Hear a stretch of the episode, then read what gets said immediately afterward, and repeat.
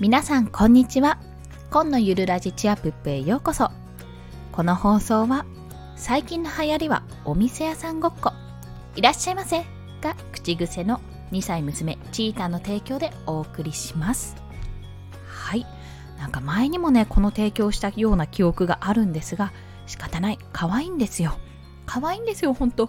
そしてなんかねおそらく見ている動画の影響かハンバーガー屋さんの設定が多いですね。まあ、それに影響されて、ポテト食べたいとか、オレンジジュース飲みたいって言い出すので、まあ、その辺のいなし方をね、今考えているところでございます。はい。ということで、今回、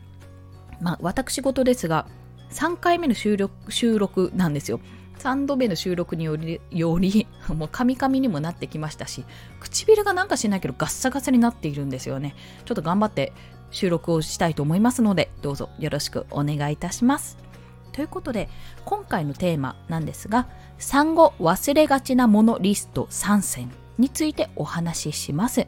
これですね、あの、最初に申し上げると、生理ネタ、まあ、ネタというほどじゃないんですが、生理用ナプキンのお話をしますので、もしこういった話苦手な方は、今の段階で、あの、ポチッと停止を押していただいて大丈夫ですので、よろしくお願いいたします。はい。ということで、この産後忘れがちなものリスト3選。これはですね、まあ、妊娠から出産して育児。結構ね、1年間ぐらい、1年以上ですね、が怒涛のラッシュなんですよ、こちら。まあ、そんな妊娠生活から、まあ、育児生活に移行するあたり、移行するにあたり落ち着くまでに、実は、あ、なんか、あれ？これなくない？って意外に忘れがちなものがあったりするんですよ。はい。まあ、妊娠というのが結構、現実離れというか、世間離れしているというか、まあ、特別な体験なのでその特別な体験から日常に戻った時にあこれないじゃんって思うことが実はあるので、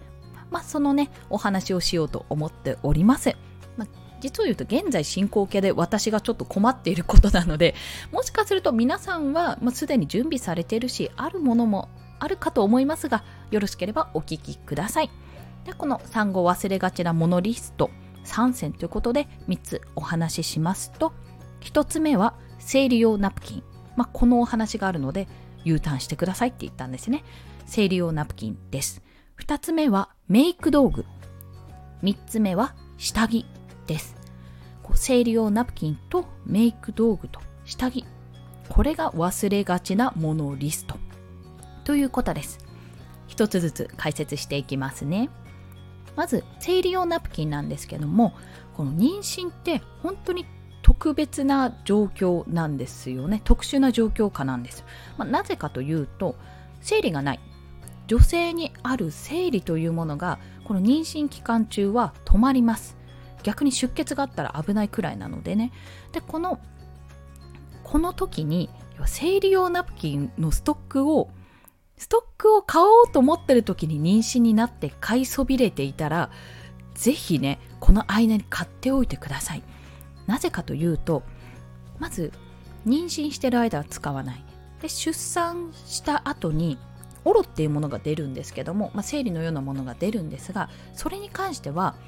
あのオロ用の三熟期ショーツ三熟用ショーツあショーツじゃないやナプキンっていうのがあるんですね。それを使うので生理用ナプキンよりもっとこうカバー力が強い。本当に半分ぐらいパンツの半分ぐらい使うねナプキンがあるんですよ。でそれを使うのでおそらく生理用ナプキンの出番がない。あるとしても最後の方なんですね使うとして。ただ結構この三直用ナプキンを買っちゃった方はそれを使うと思うのでまあ出てこないですよね生理用ナプキンの出番が。でそうこうしてるうちに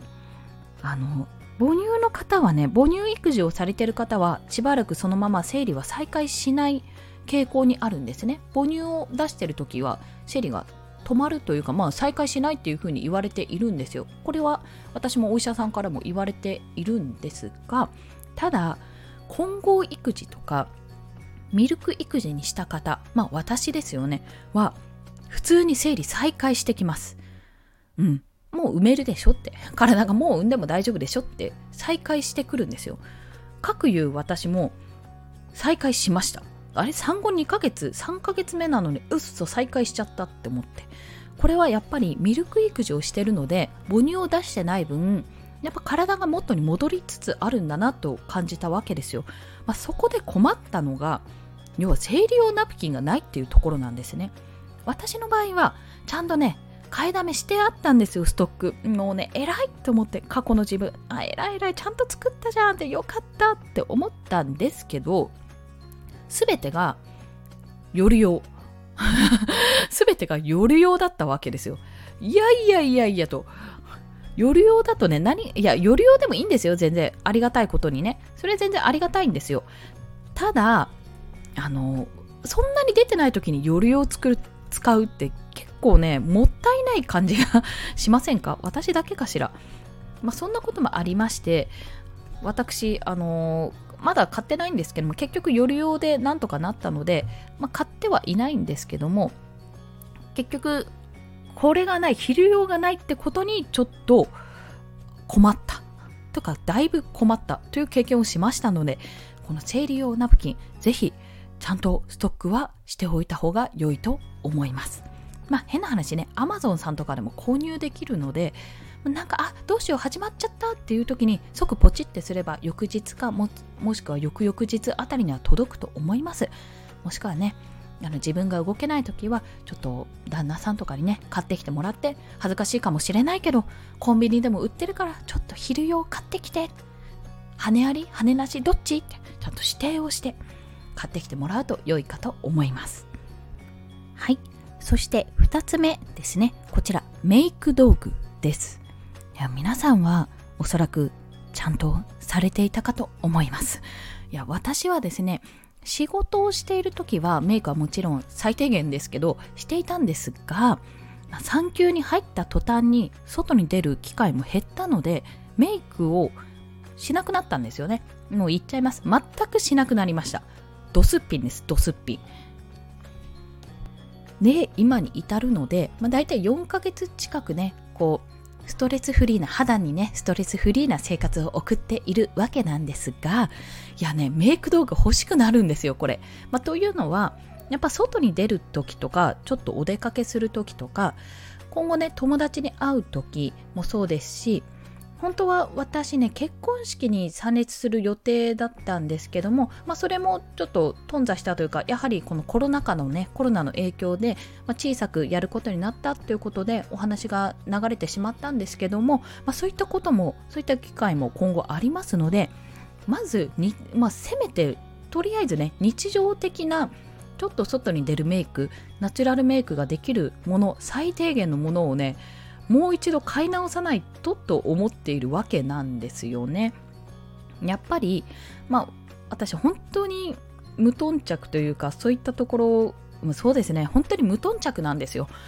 一応メイクサービスじゃないなメイク講座みたいなのも受けたことあってパーソナルカラー診断とともにメイクのやり方を教えてもらえるってところにも行ったことあるんですよですごく楽しかったのを覚えているんですがやっぱりその後の研究が非常に足りなくて 努力が足りなくて、まあ、どんなものがあったらいいかも分からず、まあ、試す時間もなくなり外に出る機会も減り 結局ドスッピンのままでいるっていうような状況になってしまっているので、まあ、そういった方はいないと思うんですよ。思うんですがやっぱ育児しているとか仕事しなくなるとなんかね、すっぴんでいてもいいやっていう風に私のように流れてしまう方、ぜひね、メイク道具一新して持っておくと良いです。本当に。まあ、メイク道具も、あの、腐らないっちゃ腐らないと思うんですけども、やっぱり肌につける以上、そんなに、ま、いないと思いますけど、何年も経っているものを使うわけにもいかないので、やっぱりね、あの、新しいものじゃないですけどもコンスタントに使って使い切る方が良いかと思いますのでこれを機にもしメイク道具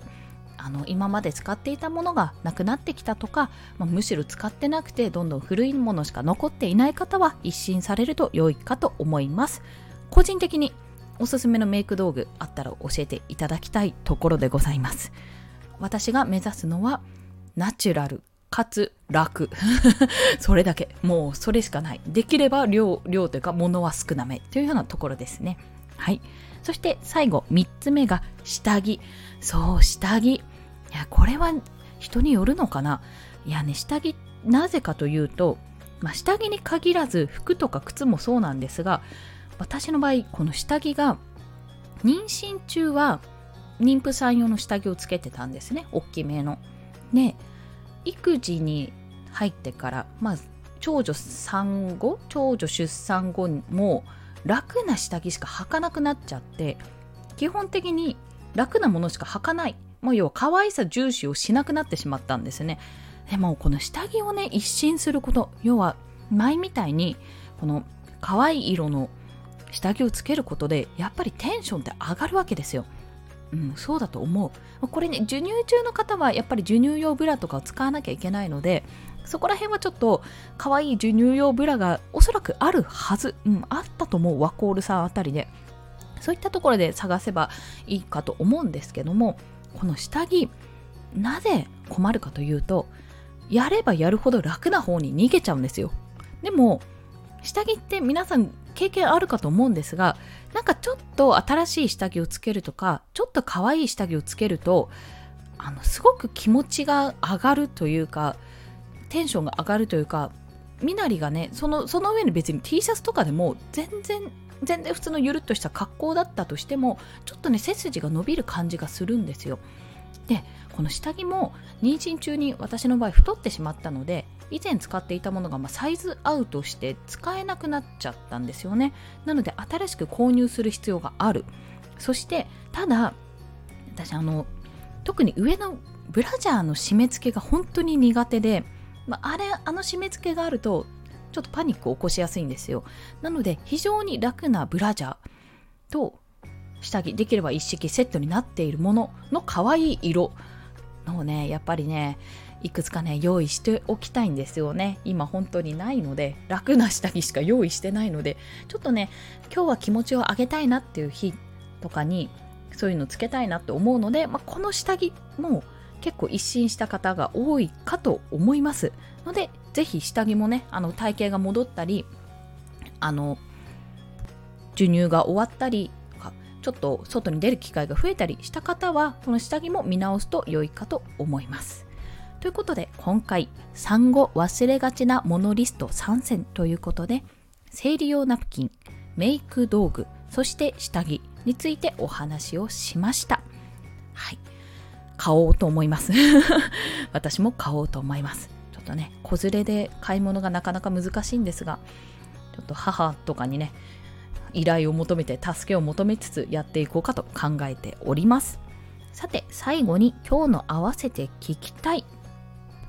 私の無料漫画無料漫画じゃないな。漫画紹介コーナーになっているんですが今日の漫画はですね角川さん出版の「せいりちゃん」っていう漫画がありましたのでそちらをご紹介します。これもね何だろうね私何かしらで見てるんですよね記事とかで見たことがあるんですがあの試し読みもできてもう一回見たらあそうそうこんな話って思った一冊なんですね。これは何かというと、まあ、女性に必ず起こりうる生理ですね。こちらがキャラクター化してあのいろんな方と織りなすお話なんですよ。まあ私のキャッチコピーをちょっとコピーを読みますね。生理ちゃんがあなたのところにやってくる。理解されない女の悩みの一つ生理。キャラ化して毎月あなたのもとへやってくる。生理痛パンチ血を抜かれると辛いことばかり。でも女性に共感してくれ。理解のない人には叱咤してくれ。そんな心の友生理ちゃんのお話です。といったところです。はい。もうこれでほぼ伝わると思います。ぜひね、その生理ちゃんって言うから、どんな可愛いキャラなんだろうと思ったら、結構ね、シュールな シュールな見た目なので、そこのギャップも面白くて、ぜひぜひ読んでいただきたいご本でございます。ということで、こちらもリンクに貼っておきます。はい。それでは、今日もお聴きくださりありがとうございました。コンでした。では。